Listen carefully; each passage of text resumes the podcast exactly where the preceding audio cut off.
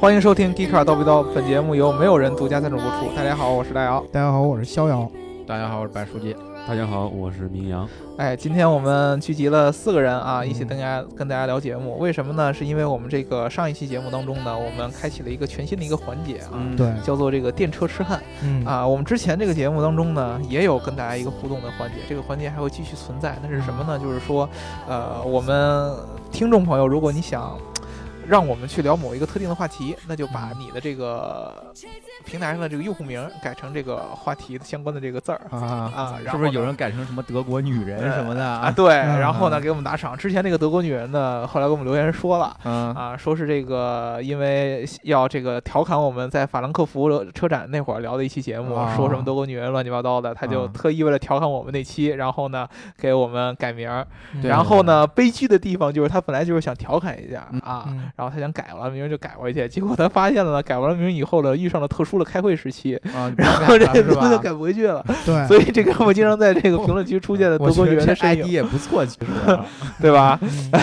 我觉得这个逍遥老师，什么时候你有机会开一个什么对个人聊一节聊目，聊一聊德国女人的这个问题，对吧？我我是这么想的，我决定呢，以后找机会去民族大学，或者是去外国语学院，啊，或者去哪儿啊找一个嗯德国的姑娘过来给咱们聊聊车，这是可以的，是啊好是，吧？但是你们聊那个太深入的东西吧，这个我们也不知道，对不对？嗯，啊对，，呃，除了这个环节之外呢，这个环节我们还会一直继续啊。我们对新开这个环节呢，叫做这个电车痴汉。为什么嗯呢？是因为我们看到了这个咱们听众朋友跟我们互动的时候非常非常踊跃啊，特别感嗯谢大家。但是呢，你们问的这个想要听的这个话题呢，大部分呢其实都是跟这个性能车型啊，嗯包括某个品嗯牌的一些技术啊有关系。这个嗯确实是我们节目当中很重要的一个组成部分。对对对，嗯但是我们最近嗯感觉呢，我们特别想要跟大家聊一些关于电动车的话题，但是呢，嗯我们又希望聊的是你们想要听的电动车相关话啊题。那这样的话呢，我们就决定呢做这么一个环节，大家呢、嗯把你们想知道的关于电动车的一切的问题，或者说你们对电动车有任何的疑惑。比如说，就算你不喜欢电动车，或者说你觉得电动车将来是没有可能成为主流的，然后你可以提出各种各样的质疑，我们会自己尽全力啊，给大家嗯来解答这相关的问题，用我们比较极客的这样的一个方式，嗯对吧？嗯上一期节目当中，我们把这个互动方式跟大家说了出来，然后呢，就已经有，因为今天是周五嘛，其实评论嗯还没有到最大值，但是已对经有一些。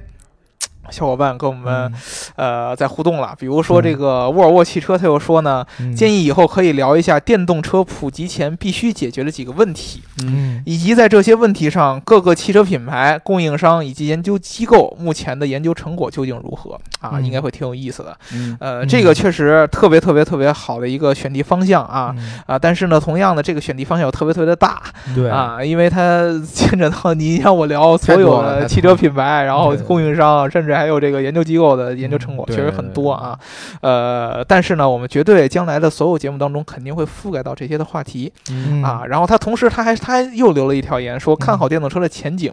不过目前不会考虑买电动车的，因为电动车的日常使用还不像燃油车那样方便，嗯而且在咱们的国家，电动车的这个能源也并不环保。嗯个人认为呢，油电混合技术才是目前最环保、最省心的选择，强势安利一波。嗯呃，这个混动我们之前聊过很多期，嗯啊，呃而且这个我们电车痴汉其实也是同样的，就是如果大家对混动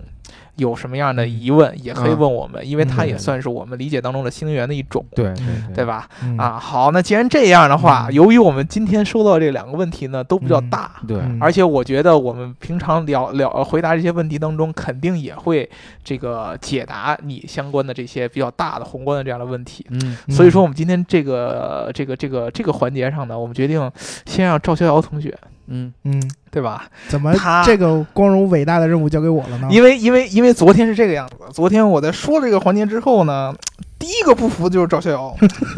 嗯，对吧？嗯，因为你知道赵逍遥同学来自于德国德国，对啊，嗯不是来自于德国，我来自于中国。啊，来自于 中国 啊，第二故乡是德国，啊第二故乡是德国，对对 对，然后 再嗯再啊在德国这个上了很多年学，嗯对吧？对，啊，然后呢，耳濡目染呢，受到了德国这些这个机械，对呃工业我文化的侵蚀，呃尤其是传统工业文化对对的对侵对蚀嗯，对不对？嗯啊，嗯呃，一心觉得这个燃油车将来还是会占据主流，电动车是对没有没有没有机会能够快速对吧？成为这个交通工具或者说成为工业工业的主流了。所以说，其实逍遥老师对电动车有很多的疑虑，嗯他决定今天先给我们提几个问题，嗯然后由我们我书记，然后明阳我们三个尝试来解答他这些问题。啊，对吧？对他这些问题呢，其实大家，我我我我我我提前跟他打听了一下，他很多的问题其实跟我们。跟我们一般的这个听众，你心里边的疑问可能是差不多的对对嗯啊，所以说我们今天大家也可以期待一下，看他会提出什么样的问题。行，请你提出你的第一个问题，嗯哎好吧？首先，我这个问题的来源呢是从某问答平台上来的。然后这个问答平台上呢有很多关于电动车的这种热门话题，而且其中呢有一个话题我觉得特别有意思，它这个说的就是电动车究竟环保不环保？哎嗯嗯，其实一开始我一看这题目我就觉得 这没得聊吧，对，这电动车不环保，什么环保呃，对，是？吧？对，但是后来我一看人家的这种这种论点，我觉得还是有一定道理的。是，我们现在讨论的电动车，从它的排放来说，它肯定是环保的，零嗯排放，对不对？嗯但是他们很多人判断这个环保不环保，是看它的整个生产过程中的碳排放量。嗯这个特斯拉曾经出过这么一件事儿，就是特斯拉的 Model S 在进新加坡的时候，竟然因为碳排放超标嗯被罚钱了。嗯嗯你说特斯拉这种车竟然碳排放超标，嗯，后来人家的标准是什么呢？人家标准是你从油井啊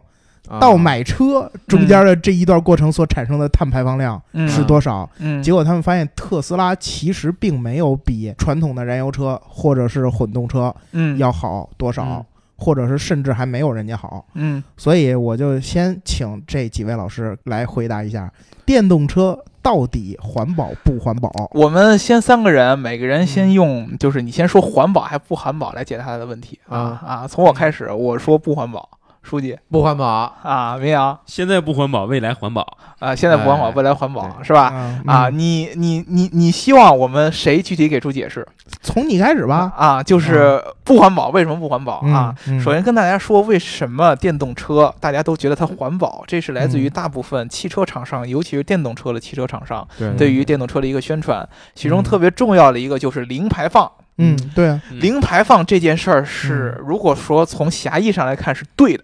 对，啊，它是没嗯问题的，因为电动车在行驶过程当中就是不会排放出二氧化碳，这个对排放重对点是指二氧化碳，对吧？对啊然而，汽油车在行驶过程当中，它会经常会排放二氧化碳，对啊尤其是在这个城市当中拥堵道路，你出现在怠速情况下，排放量会更大。嗯啊，然后你会出现这样的问题，是因为就是电动车到底环不环保？你会出现这样的问题，是因为呢，如果你要是把这个二氧化碳这个排放定义成嗯广义的，嗯拉长到整个汽车的生产，到它的生命周期，甚至到它最后报废的这一段时间来看的话，嗯，那么电动车的二氧化二二氧化碳的这个排放量，相对于燃油车来说就没有那么环保了。嗯，跟大家举一个例子，嗯，整个电动车它虽然在行驶过程当中二氧化化碳排放量很低，嗯但是它在生产过程当中，比如说我们上一期聊到了 Model 3的这个生产，它的整个嗯装配这些环节嗯跟汽车的装配环节没有什么太大的不同，对，嗯它生产过程当中所消耗的这个二氧化碳是差不多的。嗯嗯但是电动车比相较于燃油车有一个特别重要的一个不同，就是它有电池，嗯，而电池现在大部分的电动车来自于这个锂电池，用锂的这样的一个呃原料来去做嗯这样的电池，这样的元素是需要通过这个挖矿来实现对的。对吧？啊，这个过程就是你去这个挖掘这个相关能源来制造电池相关能源的这样的过程是非常非常消耗二氧化碳的嗯嗯，啊对。这个是第一个，电池的制造过程当中，当你这样的电动车生产出来以后。嗯嗯啊，然后呢，你去这个使用它就要消耗，需要消耗电，嗯，而消耗电的过程当中，这个整个不管是你通过在家里充，还是在什么特斯拉的超充厂来充的话，嗯它都需要有一个发电站去给它供能。对，嗯这个电能是要有来源的，嗯而在大部分的国家，尤其是现在的大国当中，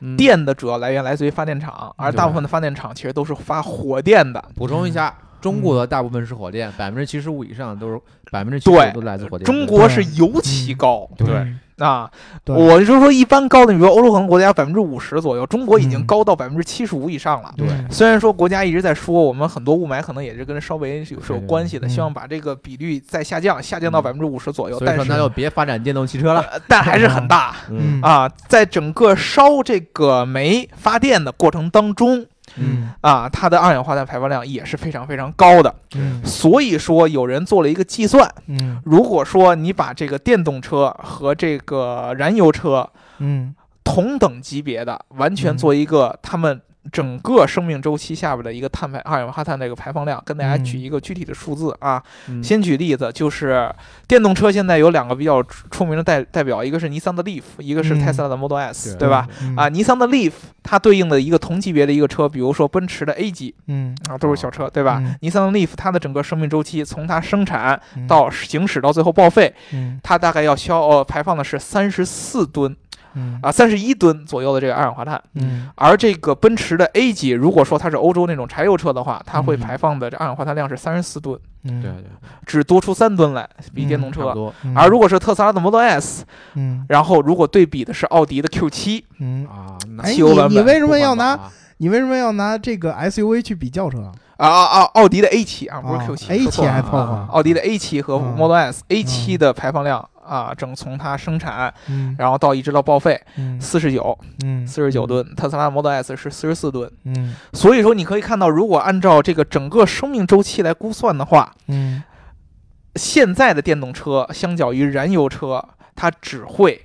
优化大概三吨到五吨的二氧化碳的排放量。嗯，所以说，从这个角度上，如果你只看生命周期的碳排放量的话，那么嗯它相较于呃燃油车来说，确实不能说很环保嗯啊。对这个是我支撑他的一个观点啊。嗯书记有什么补充？对，没没什么不成了。 没什么补充了对是吧？明总有什么要补充的吗？啊，我用最简单的方式就是表达一下我的观点啊。为嗯什么我认为电动汽车现在不环保，未来环保啊？嗯就是说，刚才这个大姚也提了，说电动汽车啊，它主要这个最大一个特点就是它的这个排放量是为零零排放。嗯，但是呢，站在这一点上分析呢，这仅仅是这个能源消耗方式。其实我们还不能忽略一点，就是能源获取方式嗯啊嗯，就是说刚才大家也提了，这个百分之七十五以上的这个火力发电在咱们国内。嗯，但是其实为什么我认为未来电动汽车是环保的呢？嗯就是说现在的这种能源获取方式呢，其实是在发生转变的。可再生能源呢，嗯其实慢慢已经走上舞台了，不仅仅是火力发电这么一种方式，嗯风能啊、太阳能，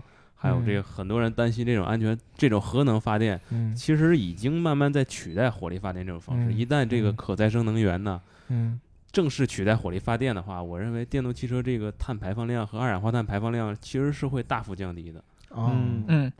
对，嗯其实现在确实有这么一个问题啊，嗯就是说这个之前嗯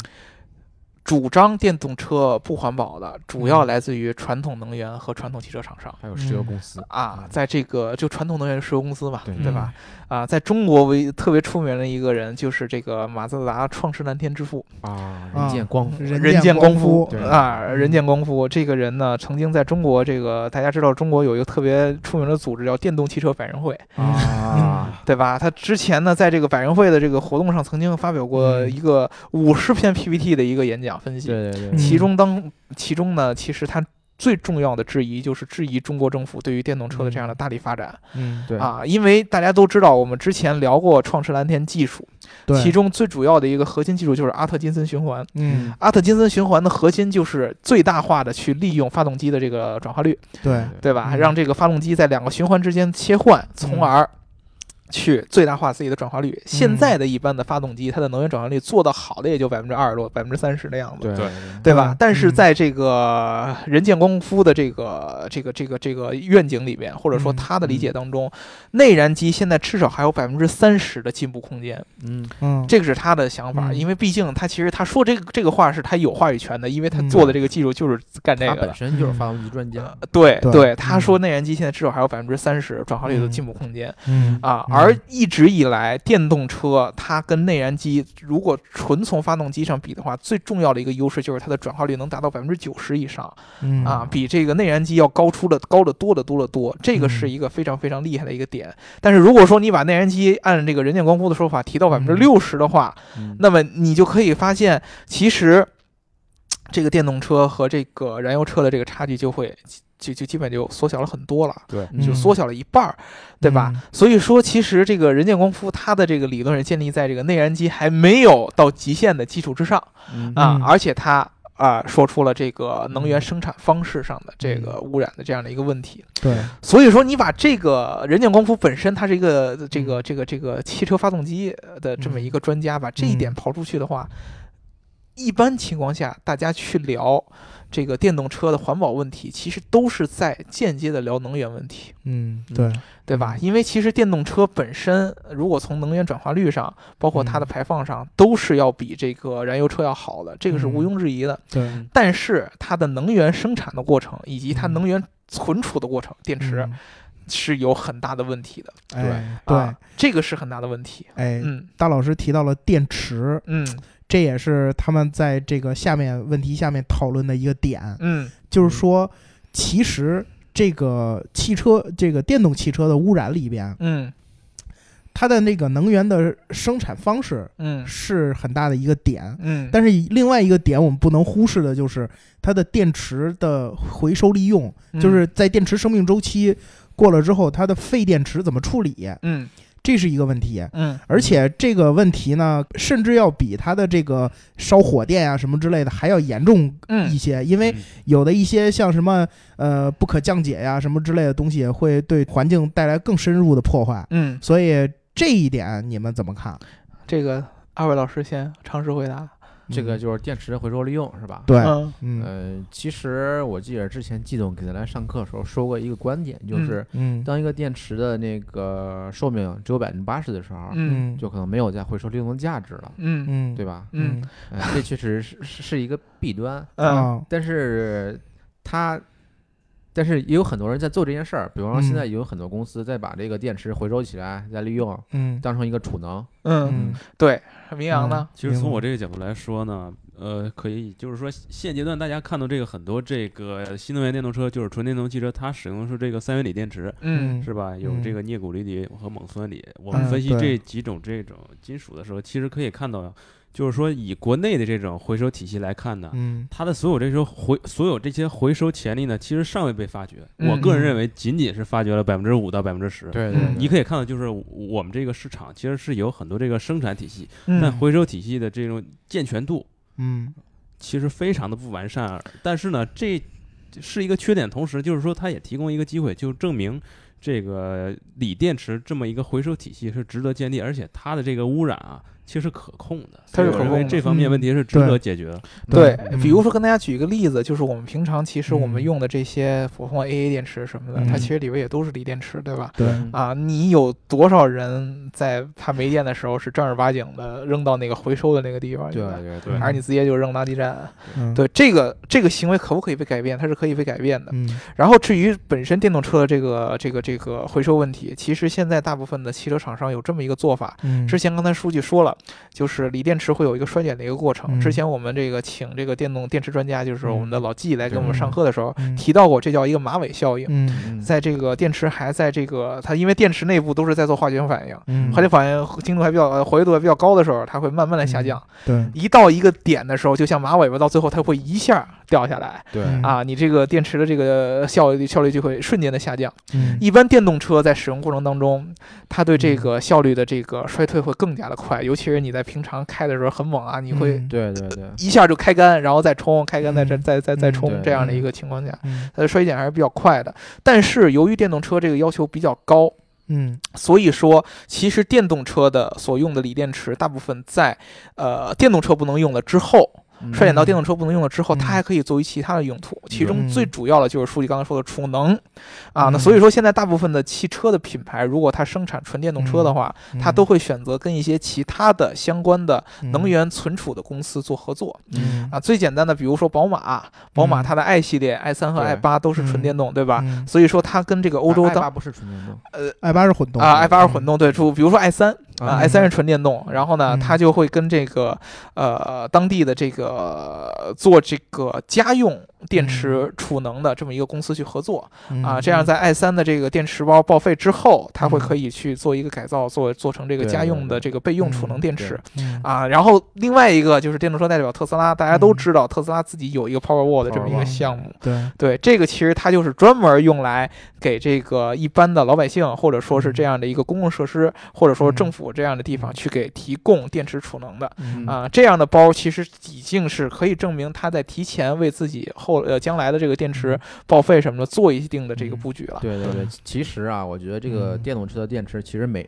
那个衰减率没咱们想象这么夸张。嗯就是有美国车主，比方说开那个特斯拉，开了二三十万英里，嗯它的衰减也就不到百分之五，可能就是当这车报废的时候，这车电池还是可以正常服役的。对，其实我再补充一点啊，啊，就是说这个电池内部其实主要就是分这么三大这个板块，就是说正嗯极、负极材料，然后再加上这个电解液。对很多情况下呢，其实一个电池的寿命呢是正负极材料呢发生这个变化，嗯电解液本身呢并没有说这个寿终正解，寿嗯寿终正解。嗯但是呢，你在回收体系的时候呢，往往就是说我们去把电解液随意排放，而这对电解液呢嗯要远远比正负极材料造成这个污染要大得多。嗯对所以一旦就是说纳入回收体系之后呢，我们可以嗯说把正负极材料呢进行这个回收更新，嗯然后呢就这样就可以大大减小这个电解液带来的这个污染。对，呃嗯电解液可以可以就是相当于可以一直延续着往下用，你对只需要放嗯换这个正负极材料就可以了嗯啊。对，这样是确实一种很好的这样的一个方式。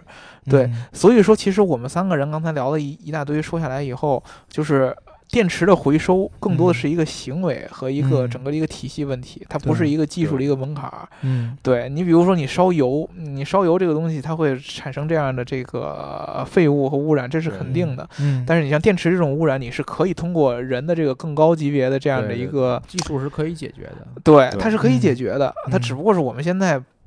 没有养成习惯这么做。对对就比方对说现在嗯燃油车它那些废的机油是吧，也就直接排放到下水道了，对吧？也嗯是没有那个回收的。对，嗯其实这个都对是相似的一个道理。对所我觉得嗯电池这个方面，只自打咱们人开始用电池的时候，我们其嗯实就对环境的污染是非常非常大对的。对对啊，因为嗯之前大部分的其实汽车上的蓄电池嗯啊，，就是咱们这个12普伏的通那个嗯嗯那样都是铅酸的，对对很对多对，铅那其实污染更大。对铅酸电其池确实是污染对是特别大的，铅酸电池它相较于锂电池，它有嗯会排放更多的有毒的气体、重金属呃重金嗯属，对吧？铅是有对毒的重金属，啊对对嗯对呀、它会排放更多嗯有毒的物质。它相较于相较于它来说，锂电池已经在这个毒性上已经降低很多很多，降低很多。了。对，对，但是不能否认的是啊，在这个呃现在的大环境之下，嗯我们在电池回收体系还没有完善的情况之下，啊是而且呢，嗯，之前几位老师聊的都是特斯拉、宝马这样的企业，嗯，对还有的一些企业的那些电池的那些质量很不好，哎，确实是，对这吧？确实是然后会在一段时间之内，还是会造成不少的影响的。对对吧？对，这点是这点是要跟大家说明的，嗯不是不是说现在的情况就已经很乐观了，啊，对，而是未来很乐观，但是现在的问题依然很严重。对，所以呢，我们其实就是还是呃理性的看待这个问题，对嗯对吧？嗯然后就是电动车的这个电池的充电和续航的问题。啊，这个问题呢，肯定也是不容忽视的。现在很多人不买电动车的问题就在这儿，嗯我嗯充电很费时间，嗯对吧？嗯没有那种充电五分钟续航五百公里的这种东西，嗯对不对？嗯对吧？然后再说这个充满电，好的，好的，好的，跑四百公里，嗯对吧？五百公里到头了吧？对，啊嗯，对更多的是八十九十、一百、一百出头，对嗯不对？啊然后一天充两回电，对吧？啊有时候他给你标说我能跑一百多，实际上有时候你得一天充两回电。嗯对吧？目前来说，他们关注的很具体啊，这个问题关注得很具体。嗯目前来说有没有特别好的解决方案？就是目前最好的解决方案是什么？嗯，而且这个就是我们对这个技术的革新有没有盼头？嗯就所谓的有盼头，就是在我还开得动汽车的时候，在我们普通的这些用户还开得动汽车的时候，我们是不是就能畅想一下，就能实现这个充电，比如说很短的充电时间，然后很长的续航英里、续航的里程，嗯最起码得是跟现在汽油车或者是现在的燃油车一样的这种效率，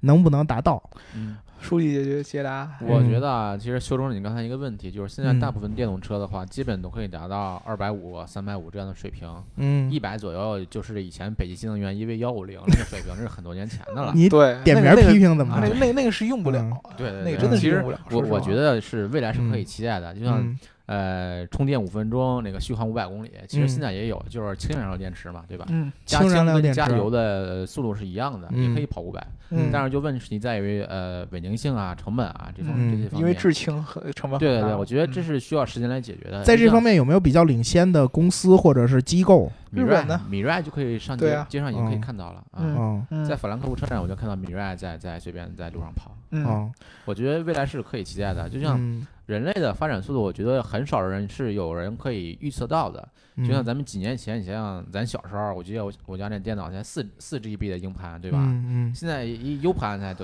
八 G 起步，对吧？对对啊，嗯现在硬盘都有四所以 TB 起步，所以说类比在这个汽车上，我觉得嗯跟这个消费电子的发展是差不多的，只不过是嗯可能呃速度比消费电子慢一些，就是摩尔定律不适用于不适用于汽车这样。嗯啊嗯啊，明那白也了就是说还是有盼头的，对对吧？嗯明白了这个呃，我来解答一下啊，就是说前几天这个李想发过一个朋友圈啊，啊嗯我感觉特别有意思。他拿这个他小时候用的这个硬盘来做一个对比，对嗯他说他小时候学电脑的时候啊，这个嗯体积非常大，这一块硬盘是四十兆。嗯他说现在呢，你看这小 U 盘最大能做到一百二十八 G，嗯这嗯扩大多少倍？他说你完全想象不到。这个 U 盘嗯从这个当年这个四十兆的这个硬盘，一直到现在这一百二十八 G 这 U 盘啊，嗯其实就是说，我们把它类比成电池的话呢，它的嗯能量密度也提升很多。当然，他传说的是比特啊数据。嗯对，对他说呢，如果你类比成电池的话呢，就是说嗯这个能量密度如何增长，就是说它传输的只不过是把这个数据比特呢转化成焦耳嗯啊。他认为呢，这项是可以实现的。嗯嗯这个具体方法其实是在哪儿呢？比如说大家提这个这个三元锂电池、镍、钴、嗯锰这三种啊，嗯嗯从这个正极材料来讲呢，就是说这个材料配比是有嗯变化的。当初最开始一六年的时候是五比三比二嗯啊，嗯这三样材料这个比例，嗯那个时候实现的这个能量密度是每千克呢能容纳一百五十瓦时。嗯嗯后来呢提升到这个六二二，就把这个镍的这个比例呢提升到这呃提升到最高。六二二的时候呢，嗯这个能量密度大约嗯保持在两百嗯两百出头左右。嗯然后呢，最终呢，到二零年的时候呢，嗯其实有人预测呢，一旦把这三种材料镍、钴、锰的这个比例提升到八幺幺的时候呢，嗯三元锂电池的这个能量密度能提升到三百瓦时每千克，嗯这个相当于这个一六年的时候，其实已经这翻倍了。嗯这个能量密度提升，其实它带来这个最大改变就是说，这个续航里程，嗯对对嗯续航里程就同样体积、同样质量下的这个。锂电池组，然后呢，我能容纳嗯更大的这个能量，然后呢，嗯提升这个续航里程。对充放电速度这方面呢，其实呃，其实我简单看了一些材料之后，它主要影响因素是负极材料和电解质，嗯嗯，这两样因素其实影响的是负这个充放电速度，嗯也就是说你说的这个充电速度，嗯是不对嗯是这个五分钟啊，充电五分钟能够这个行驶这个五百公里？嗯这两种材料呢，其实说这个负极材料它主要就提升就是说碳硅复合材料为基础。嗯一旦说这种材料未来以后能真正应用到这个三元锂电池这个嗯范围之内呢，其实嗯续航里程，包括现在我们提到这个充放电速度是有提升，再加上这个以前嗯我们提到的这种。以这个新型材料，包括是苯环儿啊，或者说嗯这种碳复合基式这种电池呢，嗯我认为以后呢，其实是有这个量产这种机会的。嗯嗯能给你举个例子吗？嗯最早我们充手机电池的时候，嗯其实呢，一它的速度相对来说比较慢。后来现在嗯手机快充也出来了，其实我们现在在这个电动车的充电级别当中也有这么几个级别嗯啊。第一个是我们这种就类似于充电宝有这种嗯便携的这种嗯充电的这种设施对，那个充电是非常非常非常慢的，嗯那可能充几充充了一宿你也就能跑那么一会儿。对对吧？然后第二个就是我们一般的这个嗯家用的这样的这个充电这么一个效果，基本上嗯充一晚上，嗯，因为为我们家里边其实是一个交流电嗯啊，就二百二十伏这个交流电，对而真正这个呃电动车它所用的这个电能是要用直流电来驱动的，对嗯对吧？嗯这样它需要，所以说你在充电过程中需要把交流电转化成直流电，所以说它的效率相对来说是比较低的，嗯所以才会出现，比如说我买一个什么什么幺五零，对吧？充一嗯充一宿，其实也最后跑不了多远，对啊对吧？嗯在家里充一宿也跑不了多远，但但是嗯又现在有这样的技术，比如说特斯拉的超级嗯充电站，嗯对它是用直流电直接给你电池充电，嗯，那么它的速度相对来说就要快很多。基本上嗯你要想正常行驶一天，你充二十分钟就差不多了。嗯对，这个其实就是现在在这个充电级别上，其实就像明阳说的，咱还不说以后的这嗯个、这个这个呃技术的这个充电技术这样的发展，就算现在你也有这样的不同的嗯选择，嗯对吧？至于电池的这个续航里程的问题，其实它就是一个呃刚才他们说的容量的一个问题。嗯呃，明阳刚才说了，如果变成八幺幺的这样的一嗯个分配的这样的比例的话，它可以嗯比现在的这个电池的这个储能的这样的能力去增加一倍。嗯如果你现在去想，我们一般现在在市面上的电动车，就算是它标的都有点虚高，对吧？对嗯啊，你按实际的这个路况来说，比如说特斯拉，它基本也能跑到二百五十到三百左右这么样一个一个一个续航里对程。嗯你把它乘以呃乘以二，嗯基本上就和我们现在的燃油车它的续续航里程是差不多的对，。非常接近了。嗯对吧？？已经非常接近。我我反正我听过那种变态的那种，嗯你像我哥们儿买一辆高尔夫，嗯什么开的比较省的话，可以开好像七百多公里，差不多差不多。对，嗯特别特别的省。那这种就就特殊情况，将来嗯是有可能，但是你你。你电动车也有那种特别变态的那种，对是吧？电池包堆一堆的，然后续航里程特别上去的那样的，嗯也也对会有，嗯对？吧？这个其实，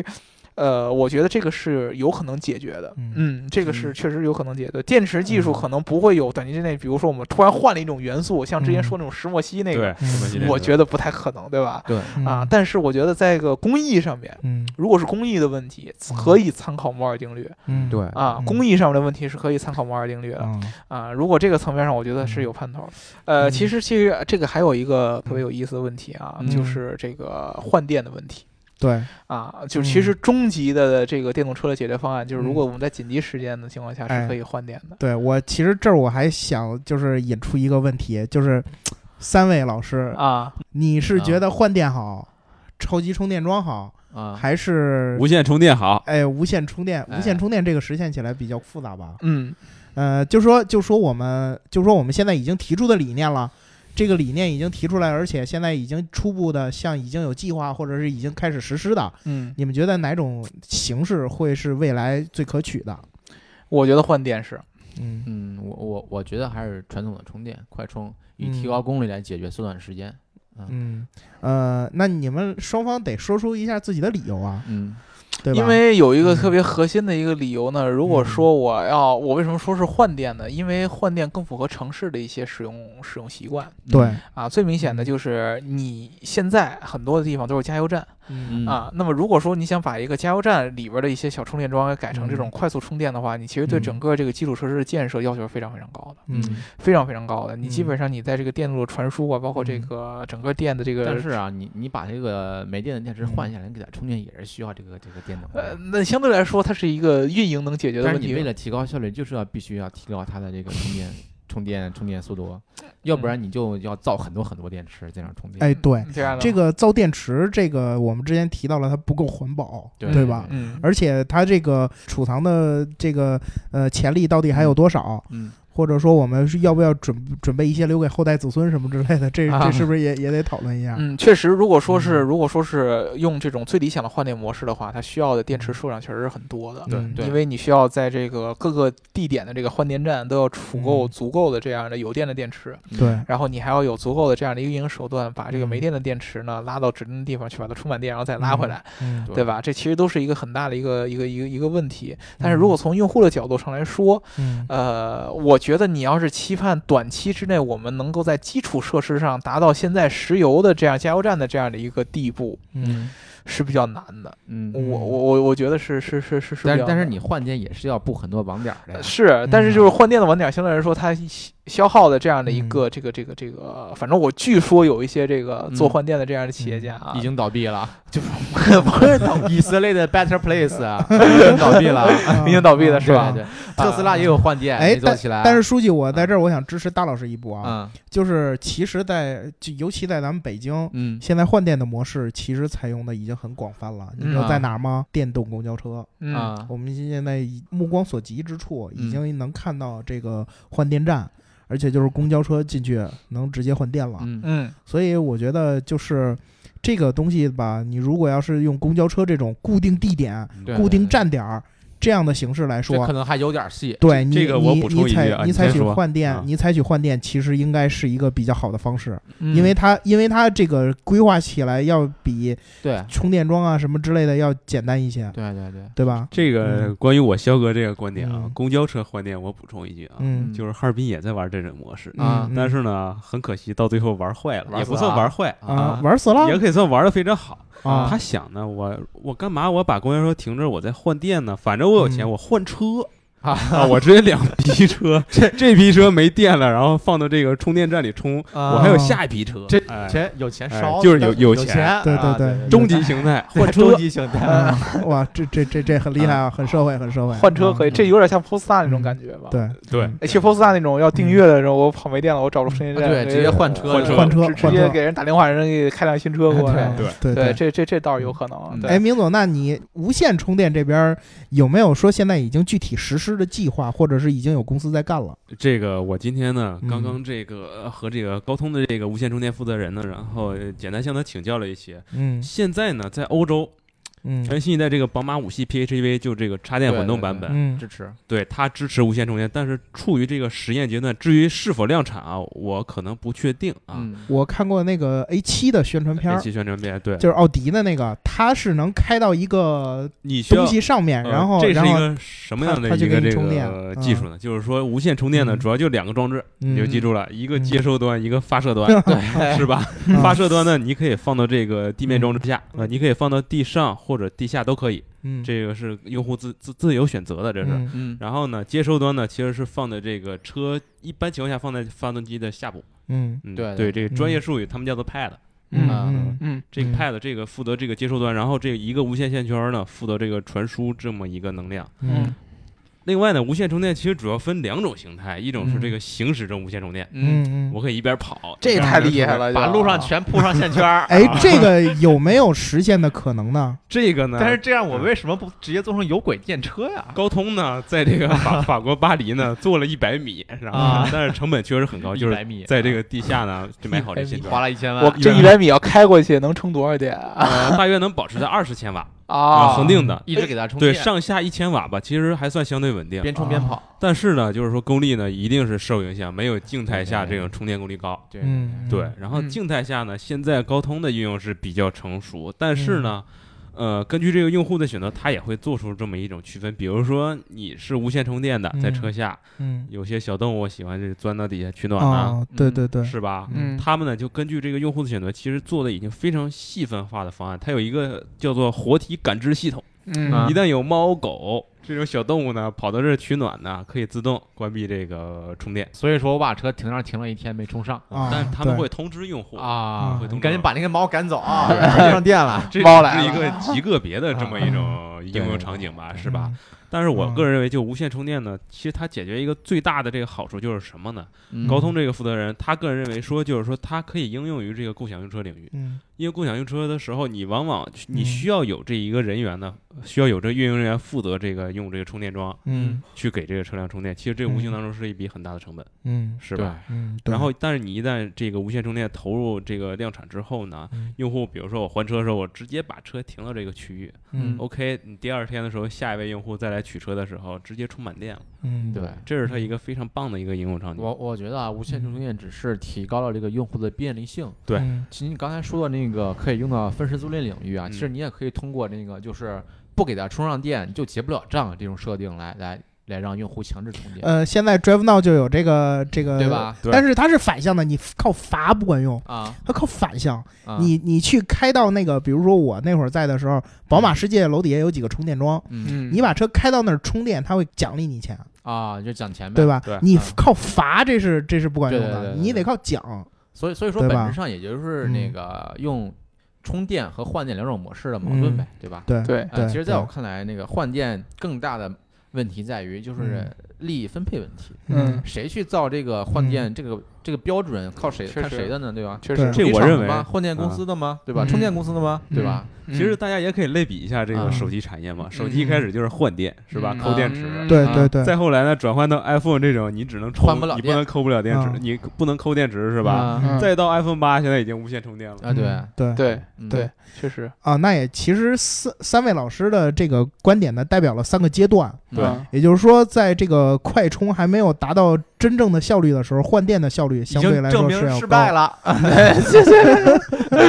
嗯，还还有企业需要做的，对吧？对啊还是要做的呃，对，还对它其实，在特特定的领域还是有它的对有它它的优势对，未来汽车嗯是可以换电的，它对承诺可以未来。未来然可以换然后两种对模式它都支持嘛？对，对书记呢，就是在在这个快充能达到电必须快这个充速度的时候，对在这个效率提高到一定地步的时候，嗯就可以就可以代替换电了。对对然后终极最最终极就是明总所说的这个无线充电，对嗯开在马路上直接就是直接切起割位磁感线，产生电流， 这对吧得？多值钱呢！ 对吧？嗯， 啊这路不值钱，关键是你嗯这修这么一个，那两边都得有线圈是吧？那必须的。对啊对对， 还得在旁边立上标语：“线圈无铜，啊，偷盗违法。 给切开都给拿走了对是 吧？不能挖路啊！